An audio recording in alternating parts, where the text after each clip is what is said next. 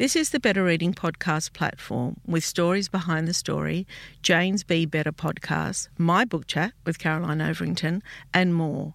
Looking for a particular podcast? Remember, you can always skip to it.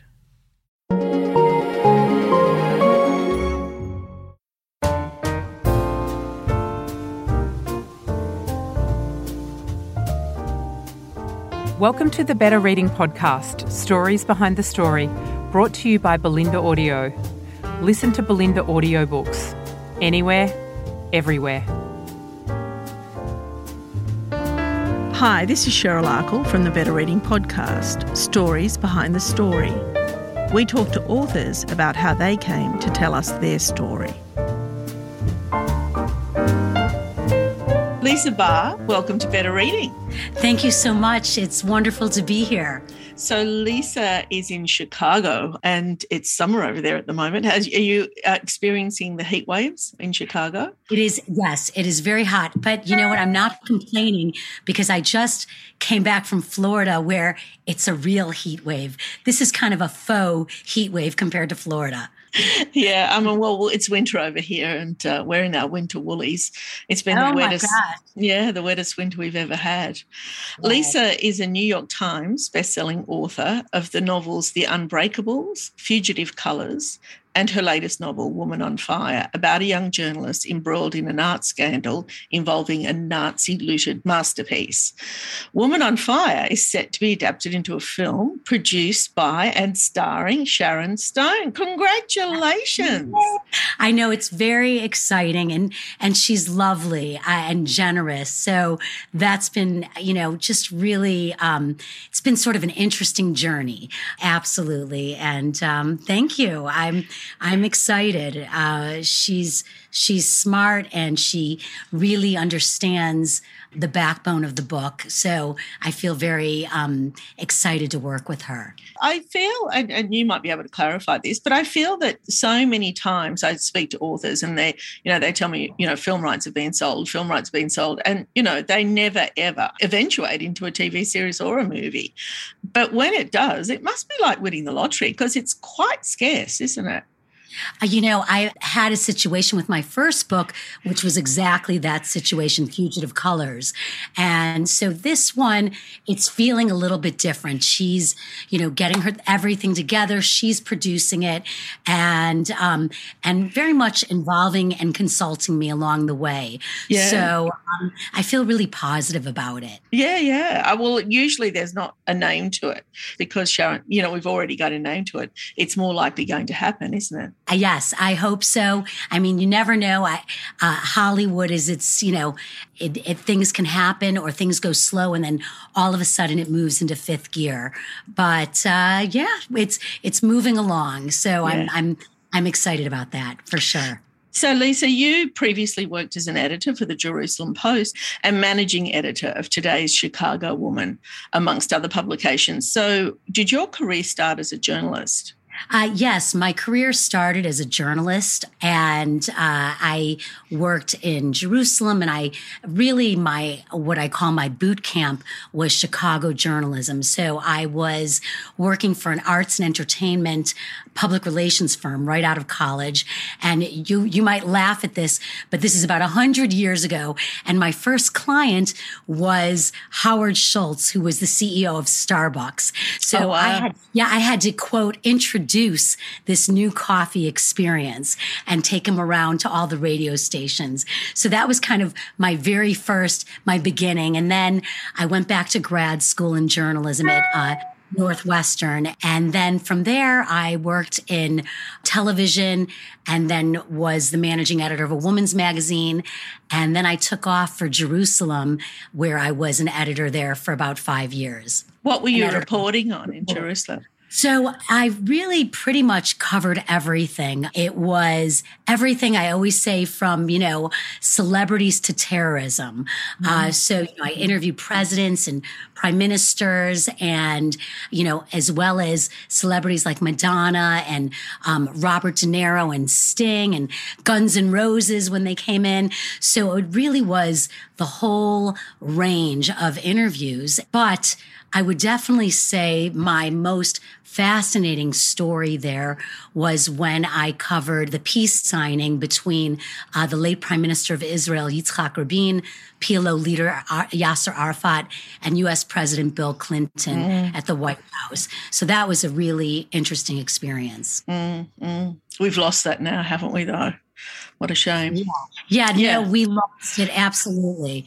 As you know, from there, the Prime Minister of Israel was assassinated. So I had interviewed his wife, Leah Rabin, right after the assassination, which was a really, I would say, a very tough story, probably the most meaningful of my career. So you grew up in, did you grow up in Chicago? So I grew up in Chicago, sort of the suburbs of Chicago. And it's funny, you know, when you're younger, you always tell yourself, I'll never come back here. And so I took off for Jerusalem and then I traveled the world. And of course, I'm living 6 blocks away from where I grew up. You know how it always goes full circle. And I have 3 daughters. Yeah. Do you know, it's funny. I was at an event with Jonathan Franzen recently. He was in Sydney. Yes. And he was talking about parents, and he was talking about Americans and parents. And he was saying at the time that he grew up, you know, everybody moved away from home. So the relationship you had with your parents as an adult was very different to what you had, because most people would only come back for Thanksgiving or for Christmas. Now, that didn't happen in Australia. We've never had that culture where you leave home. Most of us end up, you know, pretty much living where we were born. Right, which I think is actually kind of wonderful. Do you think? I mean, I think everyone has, you know, dysfunction for sure. But at the end of the day, these are your people. And whether you like it or not, and, you know, there is something to it. I mean, I mean, right now I'm empty nesting, and I, you know, during COVID, all my girls were home, and that was the best part. And so when I was writing Woman on Fire, this last book, and my protagonist is a 24-year-old savvy young journalist, I would look over the top of my laptop at my then 24-year-old, you know, and so who was doing her own work across the kitchen table. And so I really kind of love that, actually. Do you think your kids will stay in Chicago? I have my middle daughter she's an artist. And so she's at the Art Institute of Chicago. She's there. And my other two, my youngest is traveling. Actually, she's in Thailand right now. She's near us. Yeah, she's near you. Yeah. And yes, you might have someone knocking on your door for dinner. It's my daughter. And my eldest is in New York. She's been there since college. But I feel like I speak to each of my girls 3 times a day. We're very connected. I feel very lucky about that. Yeah, yeah. And what brought you back home? Well, you know, if we had an hour, but I think life kind of came full circle. I was, you know, as I mentioned, I was in Israel for 7 years, moved to Washington, and then I got a job at the Chicago Sun-Times, where I launched their first women's section, which was, you know, really interesting for me. And I ended up coming back and sort of ended up staying here. After that. I want to talk about the work that you've done and the storytelling you've done about women through your journalism and, of course, through your fiction. I'm not sure how familiar you are with better reading, but the statistics in this country is that predominantly females are the book buyers. I don't know what the demographic is for, or what the gender split, if you like, is for readers, but I definitely know that women buy the books. But we are often criticised here at Betting or Reading by men that we are too female-centric, right? But what I am enjoying is that in the past few years, we are seeing more and more stories about women historically, women presently, women who've been written out of history and have been given life through fiction. Yes. Amen, sister. I agree. I totally agree. I mean, you are seeing what I'm loving, you know, just because I'm a suspense junkie and a historical fiction junkie, is that our characters are our assassins, our good characters, our bad characters. We've got women. And so that is exactly what I tried to do here, where it's a woman versus woman showdown. And so that was so much fun to write. So you have your young, journalist, idealistic journalist, and you have your very unscrupulous art dealer. And they're, through twists and turns, they're pitted against each other. And for me as the writer, it was so fascinating writing sort of the evil character who's a woman and the good one who's a woman, side by side. And I think it's wonderful that we're seeing, a lot of, women who are not just the arm piece or, sort of supporting character, but the main character who is, good, bad, ugly, strong, not afraid to show her vulnerabilities. And, I think it's an excellent trend that's happening. Yeah, I agree with you totally. And like a lot of minorities that have been written out of history, we are seeing now more and more, like particularly in this country, you were reading, historical history books on Australia where, First Nations people weren't even mentioned. And they must have been there. They just weren't written into the story. And, that's what's happened to women over the years. So I'm really enjoying seeing this change that's happening now. And it's good. I think it's good for the country, but it's good for readers and good for the country is what I'd say. Yeah, no, I think it's excellent. And I love that with Woman on Fire, maybe it's the suspense element, maybe, maybe it's this topic of stolen art, but I have a lot of male readers. So that has been really a wonderful part of this book. Oh, yeah. Well. And I think males should be reading all sorts of fiction, like females have been reading all sorts of fiction forever and a day. Fiction is fiction, and it's about the story. I want to talk about how you transitioned from journalism to writing long form. That kind of been easy. And was it a decisive moment? Did you kind of think, okay, I want to start writing fiction? I mean, you've been writing all your career, but when did that change happen? That's a great question. So I think I really haven't stopped being a journalist. I will contribute to essays, to magazines all over. But during my days, I have been a journalist for, 28 years. And so I would work as a journalist by day and work on my fiction at night. And then I think when my books started taking off, I was able to kind of flip-flop that, which has been great. I think I always say it's a blessing and a curse. So for example, my friends who author friends who are writing historical fiction, they might have 5 sources and say, okay, this is fact. But for me, coming from a hardcore journalist background, I will need 20 sources to say, okay, it's on repeat. This is fact. And so I really combine both. Actually, my journalism has made me a better writer. It's really helped me to do the who, what, where, when, why, and how in each chapter and get out on a cliffhanger. So I think my boot camp experience as a journalist has really very much helped the pacing of my fiction.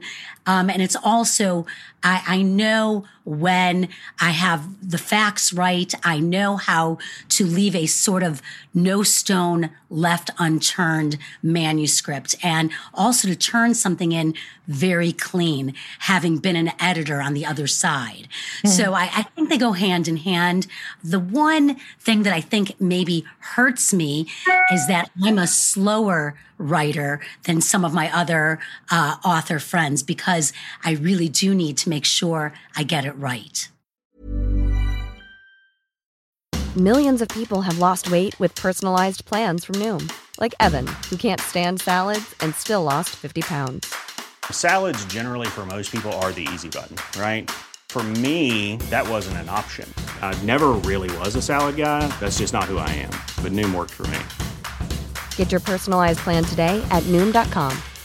Real Noom user compensated to provide their story. In 4 weeks, the typical Noom user can expect to lose 1 to 2 pounds per week. Individual results may vary. This Mother's Day, celebrate the extraordinary women in your life with a heartfelt gift from Blue Nile. Whether it's for your mom, a mother figure, or yourself as a mom, find that perfect piece to express your love and appreciation. Explore Blue Nile's exquisite pearls and mesmerizing gemstones that she's sure to love. Enjoy fast shipping options like guaranteed free shipping and returns. Make this Mother's Day unforgettable with a piece from Blue Nile. Right now, get up to 50% off at BlueNile.com. That's BlueNile.com. So when was it that you decided to write fiction? It was a moment. There was a moment, and I would say it was 1991. And I was the managing editor of a woman's magazine at the time. And I went to an art exhibit, and I was covering the story. And it was called The Fate of the Avant-Garde in Nazi Germany. So I'm the daughter of a Holocaust survivor. And, you know, I've grown up with the stories my whole life. But when I walked into that exhibit, I understood that Hitler and his inner posse, they were artists or in the art world. And I thought to myself, my God, how is someone a murderous madman and an artist at the same time? And it was like this aha moment that I knew I had to deep dive into stolen art. And I knew right there, 1991, that I was going to pivot from being a journalist to an author. And that I was, you know, as a journalist, you know, you're given 15 inches. You've got to get it all in. But as an author, I knew that I could keep in all those adjectives that as a journalist, I needed to remove, and that I could really go deep in a story. So that was, I would say, the moment. It's interesting because I gather, are you still doing both? Are you still writing and being a journalist? I'm writing essays for various magazines. Right now, I would say I'm a journalist that complements my fiction. So I've written essays on stolen art for various magazines, various essays relating even, you know, parenting or things like that, or, you know, raising daughters, you know, different types of things. I don't have the kind of time that I used to. I'm, you know, very busy on book tour, et cetera. But I, you know, there's moments that I just really love writing a really strong essay, and I get that sort of journalist high when I do. So what I was thinking of then is, I guess your work in journalism has given you, planted the seeds, if you like, of storylines. Oh, 100%. Every book that I've written has a news nugget. And this one, Woman on Fire, the lead character, Jules Roth, is a 24-year-old journalist. And I would say that she's the most me of any character I've ever written. So I really kind of looked at it that it was a time, you know, I wanted to create a character who was still idealistic, who still would go after the stories and not think of the consequences, who wouldn't be jaded and seasoned like I am at this point. And so that was the character that I wanted to, you know, bring to this story. And again, this book was inspired by a news story called the Munich Art Hoard in 2013. So I really do kind of combine it. I think I love being an author more if I had to choose, because I love to be able to expand on the stories. But for sure, it goes hand in hand. I want to just touch a little bit on being at home with COVID. Did you feel, because I spoke to many authors during that time, and some of them were just really paralysed by the situation and couldn't write at all, and others felt that nothing had changed for them because, you know, authors are solitary in nature, of course, and you're always at home writing. How was it for you?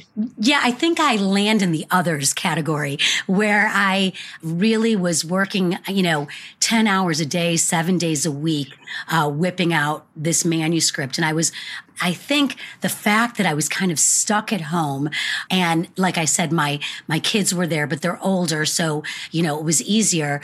I really worked hard, and I was very, it was positive for me in terms of my writing, because there were no interruptions. It was just, you know, full on writing the story. And I also, because things were so dark at that time with COVID, I wanted to write something that had everything I loved in it. I'm like, and I said to myself, I'm going to do a book that I love. So it was art, passion, historical suspense, risky journalistic pursuits, and, you know, of course, strong, fiery women. Like, it was almost like I had this whole stew of everything I loved, and I put it in one book. And so I think I enjoyed that time of writing for sure. I want to ask you a little bit about journalism and the state of journalism at the moment. I feel that the role was decimated by your previous president, of which I won't mention his name. And really, I think he spent a lot of time as president devaluing the profession. How do you feel about that? I mean, I probably am not going to hit the politics, but as a journalist, I am mortified. Just to take it into a bigger situation. I'm mortified that I feel like in order to get a news story, I have to listen to 5 different news outlets on every political spectrum in order to gain the facts on one story. And it isn't like the way I grew up where you could watch the news and you would get the news without everyone turning into opinion or talking heads. And so for me as a journalist, I'm extremely disappointed and with the state of journalism. I feel like we've lost our way in terms of reporting, in terms of just telling the news. I'm not saying I disagree with your assessment. I'm saying journalism, the profession, has lost its way in terms of straight-on reporting or just getting the facts. And as you say, I'm very upset, especially in the States, with how divided we are. You know, you come to my holiday table and you'll have a family that's completely divided, shouting at each other from both sides. And it's hard and no one's listening. And, you know, for me, that's the part, that's the piece. You know, we're broken and I wish that we could listen to each other and I wish we could find some way to come together. In the old days, whether you were Republican or Democrat in the States, you could cross the aisle, you could make deals, you could talk to each other, you could leave the Congress and go have a drink with or coffee with someone who was not in your political party. And that is all gone. And to me, that's the saddest piece of all. I think journalism too, if you go back and even pre that president, social media was having an impact in a huge way. And so I think what happened is that the industry was in flux anyway and trying to find its feet in a digital age. And then you had that. Then you had somebody come in over that and devalue the profession. And, you know, that's been a huge setback. It happened in books, as you'll remember. You know, I mean, the threats that we had were ebooks and audiobooks, and people kept saying, you know, the print book wouldn't survive. Well, it did. All formats survived because it's the power of story. And hopefully that'll happen in journalism. Yeah, no, I completely agree with you. I mean, power of story. But it was, I mean, you see so many newspapers and magazines, those that you could actually put in your hands have, you know, gone belly up. And it's sad. And many bookstores, you know, first it was Borders and Barnes and Noble. Those are our big bookstores, sort of the conglomerate ones. You know, they were all going down, or then it was the mom and pop bookstores, the indies going down. Then during COVID, you know, everybody reached out to prop and support the indie bookstores to help them through, which I thought was beautiful. I mean, that was the one thing in the, I know I'm probably going off on a tangent, but in the author community, imagine if you were an author and your book came out during COVID. It was so upsetting, and so many authors rose and lifted other authors during those moments. And I was so proud of my community of authors, what we were able to accomplish for each other. But yes, the ebooks, the big E purchasing sites, no names mentioned, it has done a lot of damage to the, you know, various stores, but we're seeing a comeback. We're seeing things turn around. We're seeing just a lot of, having 3 daughters, social media was a huge part of our lives, and not in a good way. And so, it's been really trying to find a happy medium, I think. No, I agree with you. And I think for us, you know, I remember early on in the March of COVID, that was March 2020, I think, you know, people were saying to us, you know, all this business is the conversation with authors and connecting writers with an audience, connecting writers with readers. And people are like saying to me, what are you going to do? You're going to, you know, you're going to have to pivot. What are you going to do? And you know what I did? I just gave my platform to writers. So anybody that was launching a book in March, April, May, June of that year, they got half an hour of my platform. I mean, that's amazing. And kudos to you for doing that, you know. And, you know, and then on the flip side, we as, you know, an author community, because there was such a rise of Zoom and we were able to, just as we're doing now, that we're able to connect with authors and publications and media and readers that we never were able to do before in this type of way. This has been very normalized, the rise of podcasts and, you know, various sites for Zoom and on Facebook and Instagram and, you know, all those types of things, which have been really positive.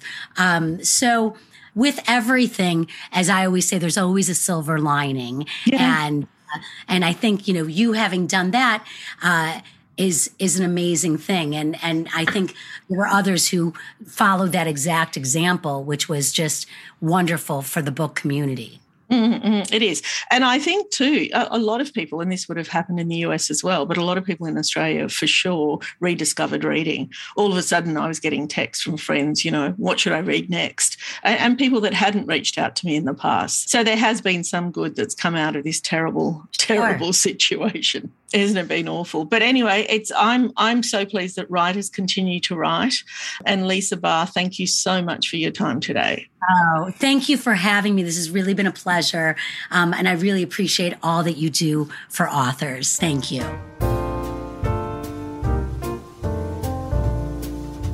If you'd like more information about Better Reading, follow us on Facebook or visit betterreading.com.au. This podcast is proudly sponsored by Belinda Audio. Belinda audiobooks are available on CD and MP3 from online booksellers and bookshops everywhere, or you can download from Audible, Google Play or the iBook Store. We've also created our own app called BorrowBox that's available from both the App Store and Google Play. All you need to do to get it working is to download the app, join your local public library and you'll gain access to the world's best collection of ebooks and e-audiobooks available for you to loan on your phone or your personal device. Belinda, we're here to enable you to escape, imagine, grow and be inspired through the power of storytelling. Belinda Audiobooks. Anywhere, everywhere.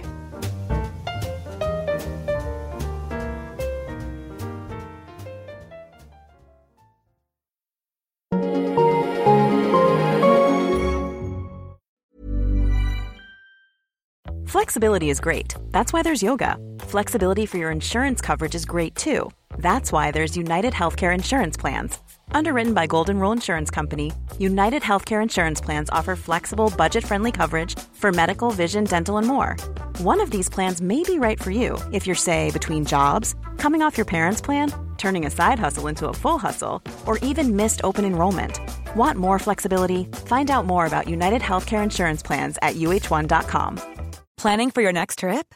Elevate your travel style with Quince. Quince has all the jet-setting essentials you'll want for your next getaway, like European linen, premium luggage options, buttery soft Italian leather bags, and so much more. And is all priced at 50 to 80% less than similar brands. Plus, Quince only works with factories that use safe and ethical manufacturing practices. Pack your bags with high-quality essentials you'll be wearing for vacations to come with Quince. Go to quince.com/pack for free shipping and 365-day returns. Planning for your next trip? Elevate your travel style with Quince. Quince has all the jet-setting essentials you'll want for your next getaway, like European linen, premium luggage options, buttery soft Italian leather bags, and so much more. And is all priced at 50 to 80% less than similar brands. Plus, Quince only works with factories that use safe and ethical manufacturing practices. Pack your bags with high-quality essentials you'll be wearing for vacations to come with Quince. Go to quince.com/pack for free shipping and 365-day returns. If you enjoyed this podcast, leave us a review and check out the other podcasts on the Better Reading Network.